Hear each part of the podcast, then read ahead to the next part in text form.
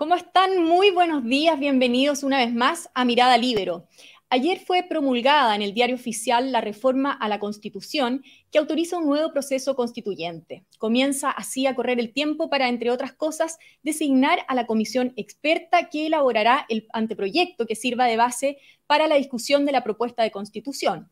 Esa elección debiera ocurrir la próxima semana. Para hablar sobre este tema estamos con Sarko Luxit, abogado, exdiputado y miembro del Comité Político de Amarillos, quien además tuvo un activo rol en la negociación del acuerdo constitucional. Sarko, buenos días, ¿cómo estás? Bienvenido. Hola, muy buenos días y muchas gracias por la invitación. A ti.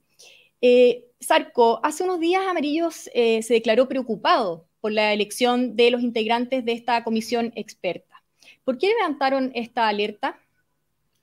A ver, la levantamos porque el texto, el texto que, fue aprobado y que, que, fue publicado durante esta semana, es al establecer cuáles deberían ser los requisitos para ser experto, la verdad es que establece requisitos bastante genéricos. Habla, de los expertos habla de, de de algunos años, a ver, concretamente, lo tengo, lo tengo aquí eh, anotado, es, es bastante genérico y bastante, podríamos denominarlo eh, eh, light, las, las exigencias.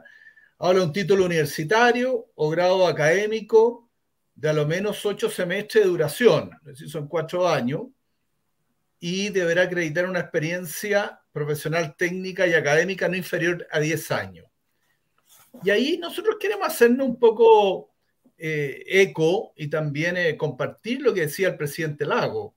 Con estos requisitos existe el grave peligro que se nombre como experto, más a gente que está eh, ligado a la operación política o con algún conocimiento, puede ser también con algún eh, grados de conocimiento, pero sin la expertise o la experiencia necesaria como para redactar un preproyecto. Si la, tarea principal que tiene que hacer un experto es, es redactar un texto constitucional, un texto completo constitucional, que servirá de, de base como anteproyecto para ser discutido después en el seno de la, del Consejo Constitucional, cuyos integrantes son elegidos por el, por el pueblo. Entonces, lo que se busca, en definitiva, es que a través de estos 24 miembros eh, haya un conocimiento de las constituciones en el mundo, haya un, haya un conocimiento también de la historia constitucional de nuestro país, eh, y, y, tiene un carácter técnico, o sea, hay que tener distinguir lo que es soberanía nacional de soberanía popular, distinguir lo que es un derecho económico social de lo que es un derecho propiamente político, lo que es una libertad y otro un derecho garantizado. O sea, hay una serie de, conceptos y definiciones que son muy técnicas y que son muy propias de lo que es el derecho público. Eh, no quiero decir que solamente sea el derecho constitucional. Por ejemplo, en las bases, que las bases, las bases son tremendamente eh, influyentes en la reacción, tienen que estar contenidas las bases que se aprobaron y que está en la reforma, habla de un Estado social y democrático de derecho. Bueno, ¿qué significa un Estado social y democrático de derecho? Eh, ¿Cómo se contrapone a lo que es un Estado de derecho propiamente tal? Eh, ¿Qué es lo que es un Estado unitario descentralizado? ¿Qué lo diferencia de un Estado federal. ¿Qué lo diferencia de un Estado unitario que no es descentralizado o que es descentralizado y desconcentrado administrativamente, pero no unitario centralizado? Entonces, lo que quiero decir que no es una tarea fácil, no es una tarea fácil, es una, es una tarea que requiere de una expertise. Ahí viene la parte, la parte experto. Experto, expertise tanto en un oficio o en una profesión. No estoy diciendo, por favor, que no se malentienda, que tienen que ser puros juristas, pero sí tienen que haber juristas que sepan eh, delimitar y definir estos conceptos que he mencionado y que también tengan una capacidad para redactar. Si hay que redactarlos también para que sea una constitución más bien breve, una constitución más bien austera y no, y no realmente repetir los errores que se cometieron con la convención anterior. ¿Y ustedes han conversado con los partidos para prevenir o evitar que se caigan esto que, que, están advirtiendo? Yo en lo particular no, pero sí tengo entendido que parte de la, directiva de, Amarillo, sí tengo entendido que ha tenido eh, conversaciones manifestándole nuestra, nuestra preocupación. Pero, pero en eso yo, yo creo que las palabras del presidente Lago, del expresidente Lago, este fin de semana en, el, en la, en el diario La Tercera, son bastante elocuentes y bastante claras. Él, él, hace una alerta, una alerta eh, amarilla, sin lugar a dudas. Él no es amarillo, por favor. Eh, pero hace una alerta señalando que esto, cuidado con estos expertos, que si no, la frustración va a ser peor. Va a, ser, va a ser peor. Si efectivamente no se redacta un buen anteproyecto consensuado por las partes que están, que integran el consejo de, esta comisión de expertos que, requiere, que requiere de un, quórum que no es, que no es bajo, son tres quintos. ¿ah? Son tres quintos y por lo tanto tiene que haber una, una, suerte, una suerte de comunidad de ideas, ¿ah? entendiendo bien qué son estas definiciones que estoy mencionando. Eh, la fase, por ejemplo, quiero llamar la atención, yo también ahí me hago responsable porque participé en la, yo pensaba que estaban, pero después estuve leyendo con mayor detención. Por ejemplo, las bases no está la jurisdicción, la justicia constitucional. Y ese, y ese es un debate bastante interesante. Eh, la justicia constitucional que hoy día lo lleva a cabo el Tribunal Constitucional. Eh, pero usted dice que, que hay bases que no están claras. ¿Eso quiere decir que podríamos llevarnos alguna sorpresa nuevamente con el proceso?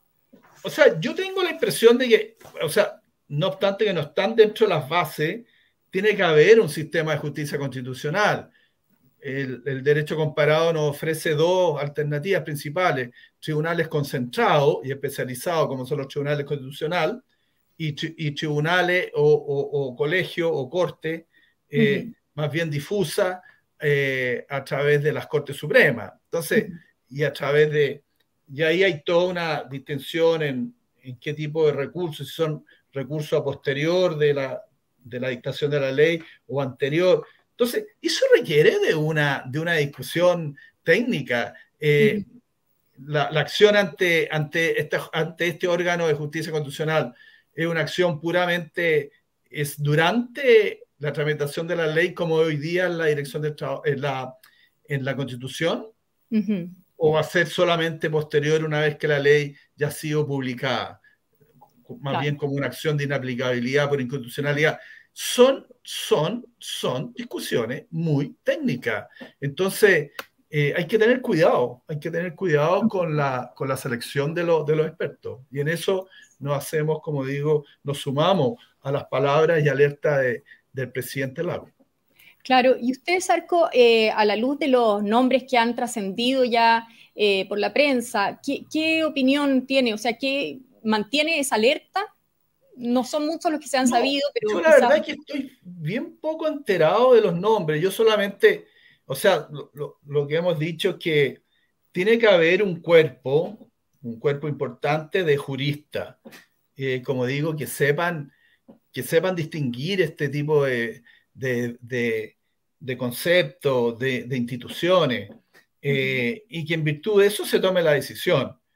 Una, una de las grandes, uno de los grandes eh, errores, eh, crítica que yo puedo hacer al texto de la Convención Constitucional del año 2022, del año pasado, y que fue rechazado de manera abrumadoramente, era que había una, no se distinguía bien, por ejemplo, lo que era una nación respecto a lo que es un pueblo, nación indígena o pueblo indígena. El concepto es más de pueblo indígena el que se ocupa en el derecho comparado. Nación indígena no, no, se ocupan, salvo dos circunstancias, dos casos muy particulares, como el caso del, Estado plurinacional de Bolivia y de, de Ecuador. Entonces, eh, ahí, ahí generaba una cierta, eh, una cierta alerta señalando nosotros tenemos una realidad distinta, pero los conceptos, las definiciones eh, reflejan realidades. Entonces, al hablar del Estado plurinacional boliviano, claro, si tiene un 70% de pueblo indígena, uno pudiera decir, bueno, la definición está obedeciendo a la realidad. O en Ecuador creo que está en un 40%, pero en Chile un 12%, bien discutible además el 12%. y, con, y con naciones indígenas que tampoco sabemos qué población tenían, como, como los Selknam, como los Kawashkar, los, los Chango o los Chonos. Entonces, eh, las definiciones son muy importantes porque las definiciones tienen que enraizarse en la realidad. Y el gran pecado, la gran crítica del texto anterior, que no se, que no se enraizaban en la realidad, no se enraizaban en la realidad actual y también en la historia eh, republicana de nuestro país. Entonces, es muy importante que esos expertos hayan, hayan antropólogos, no me cabe la menor duda, que nos, que nos puedan hablar de los pueblos indígenas. Eh, que, puedan hablar de la, de la realidad socio, social y étnica de Chile, pero también tiene que haber juristas que sepan definir claramente cuál va a ser el concepto que se va a utilizar para relacionarla, para vincularla a esa realidad que es el conocimiento más de, de, un antropólogo, por ejemplo, un sociólogo, ¿Ah? Sí, eh, Amarillo fue muy importante, como eh, usted también eh, veía, en el proceso anterior se constituyeron como movimiento, levantaron alertas importantes, tal como usted está comentando. Em, después se la jugaron también activamente por el rechazo y sabemos que como, como no están constituidos como partido, ustedes no van a presentar candidatos. ¿Cómo piensan participar? ¿Han presentado a otros partidos ustedes em, candidatos? Nosotros, no, nosotros tomamos una, definición, nuestro, nuestra comisión política, comité político, tomó una decisión de que Amarillo no va a llevar candidatos en las listas para ser, para ser elegido, eh, para integrar el Consejo Constitucional. Eh, quedó abierta respecto de la de respecto de los expertos y, de la, y del comité de inadmisibilidad, en el sentido, pero nosotros no tenemos representación en el Congreso, tenemos solamente un diputado, o sea, tenemos, pero, pero, muy, pero muy, muy minoritaria. Entonces, nosotros estamos preparando, ¿no? Principalmente a constituir eh, una, y, estamos trabajando, y a mí me toca coordinarla, una comisión de constitución que, va, que va a levantar alerta amarilla. Va a levantar alerta amarilla dentro, me imagino, estoy leyendo acá un reglamento, dice la ley, más bien dicho la reforma constitucional, que como dijimos se publicó recientemente, dice contemplará mecanismo de participación ciudadana, la que tendrá un lugar una vez instalado el Consejo Constitucional y será coordinada por la Universidad de Chile y la Pontificia Universidad Católica, a través de fórmulas que permiten participación de toda la universidad eh, acreditada dicho mecanismo contemplará la iniciativa popular de la norma. Nosotros creemos que a través de, esta instancia y a través de los medios de comunicación, como ustedes gentilmente nos dan esta posibilidad, vamos a levantar nuestra alerta, vamos a comentar eh, y lo que encontremos que no es correcto lo vamos a señalar. Por lo tanto, nosotros vamos a ser muy activos, muy activos, sin necesidad de, eh, de, estar presente. De partida, no vamos a estar en el Consejo Constitucional, eh, vamos a hacer, o estándolo, igual vamos, vamos a, realizar una tarea de, de, levantar estas, estas alertas eh, a través de estos mecanismos de participación ciudadana y a través, obviamente, de los medios de prensa. Claro, perfecto. O sea, le entiendo que eh, ustedes van a, van a tener un rol más activo quizás una vez que esté eh, instalada el Consejo Constituyente, pero por lo tanto, porque no me quedó claro, eh, ¿no van a participar, descarta que vayan a participar con expertos o en el otro comité de admisibilidad? Es que no depende de nosotros porque no tenemos representación parlamentaria. ¿Pero han recibido algún tipo de llamado? Lo eh, ignoro. Lo ignoro, de verdad. ¿Por qué no? Porque hay canales que están, y para ese efecto están, hay una mesa directiva y hay un secretario general eh, que, está, que, debería ser la puerta para, o, la contraparte en el caso de algún llamado. ¿ah? Pero lo ignoro, de verdad. Pero están abiertos, de todas maneras, o sea... Es, la verdad que, no, es una, no es una decisión que ha sido eh, eh, tomada y se verán en, el momento determinado, pero no hay, una, no, no hay un procedimiento. Sí, tenemos una estructura partidaria que debería ser los que tengan que recibir este tipo de, invitaciones, si es que la hubiere, si que la hubiere. Perfecto. Eh, por último, usted fue parte de la negociación que llevaron eh, a cabo los partidos, como comentábamos al principio. Eh, ¿Sigue este espíritu como de acuerdo vivo entre los partidos políticos según lo que usted percibe? Yo creo que sí. Yo creo que. Yo quiero decirle algo, Pía. La, elaboración y reacción y, obligatoriedad que, que debería tener las bases y los límites o borde de la nueva constitución es una garantía eh, muy, muy preponderante al momento de redactar esta nueva constitución. Eh, yo creo que ahí está prácticamente todo. Está la definición del tipo Estado desde el punto de vista territorial, está la definición también del punto de vista de los derechos fundamentales, con la incorporación de derechos sociales, al, definirse como un Estado social y democrático de derecho. Está también el tratamiento de los derechos sociales, donde el Estado cumple un rol desde el punto de vista prestacional, pero también se le, se le abre la posibilidad que los privados participen en, esa, en, ese, en ese tipo de, prestaciones. Entonces, eh, claramente, claramente es un, es un muy buen texto. Por ejemplo, se señala la participación y el reconocimiento de los pueblos indígenas, no de las naciones indígenas. Por lo tanto, no hay ninguna posibilidad de que se defina un Estado plurinacional. Claro. Porque además se señala, reglón seguido, que la nación chilena es una e indivisible. Por lo tanto, no va a haber 12 naciones como la existente en el texto anterior, donde había 11 pueblos de naciones indígenas y una que era la nación chilena. Entonces, ese tipo de distorsiones o de, o de, yo me atrevería a decir, de, sí, de distorsiones que había, eh, claramente están absolutamente eh, erradicadas. Se habla también de que el, de que el poder legislativo va a ser bicameral, sin indicar, obviamente, cuáles van a ser las facultades de cada una de las cámaras, pero sí, sí eh, se señala que es, que, es que es bicameral y, y además el gobierno, cualquiera ya sea, va a tener también atribuciones exclusivas al momento de, de legislar, de presentar proyectos. Entonces, hay mucho avance. Se reconoce también el derecho a la vida, eh, la igualdad ante la ley, eh, se reconocen también los consagra los estados de excepción, y entre ellos está el estado de emergencia, cuestión que no estaba en el texto anterior. Entonces, una serie de bases que ya va. Pero son prácticamente ahí está el anteproyecto. Claro. Yo le diría, el anteproyecto está en las bases.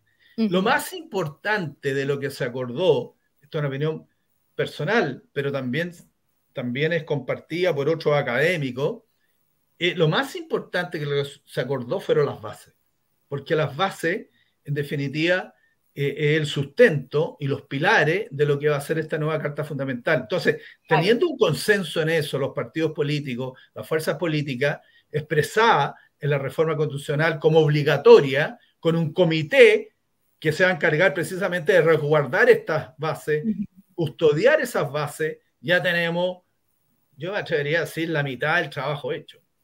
Muy bien, pues. Bueno, Sarko Luxic, muchas gracias por haber estado acá en Mirada Libre hoy. Vamos a estar expectantes a lo que ocurra entonces la próxima semana. Que esté muy bien. No, muchas gracias, eh, Pía, por, por haberme invitado a este programa. Que esté muy bien. Yo también aprovecho de despedirme, por supuesto, agradeciendo la sintonía eh, de todos ustedes y en particular de la Red Libero que hace posible este programa. Nos volvemos a encontrar en cualquier momento con más Mirada Libero. Que esté muy bien.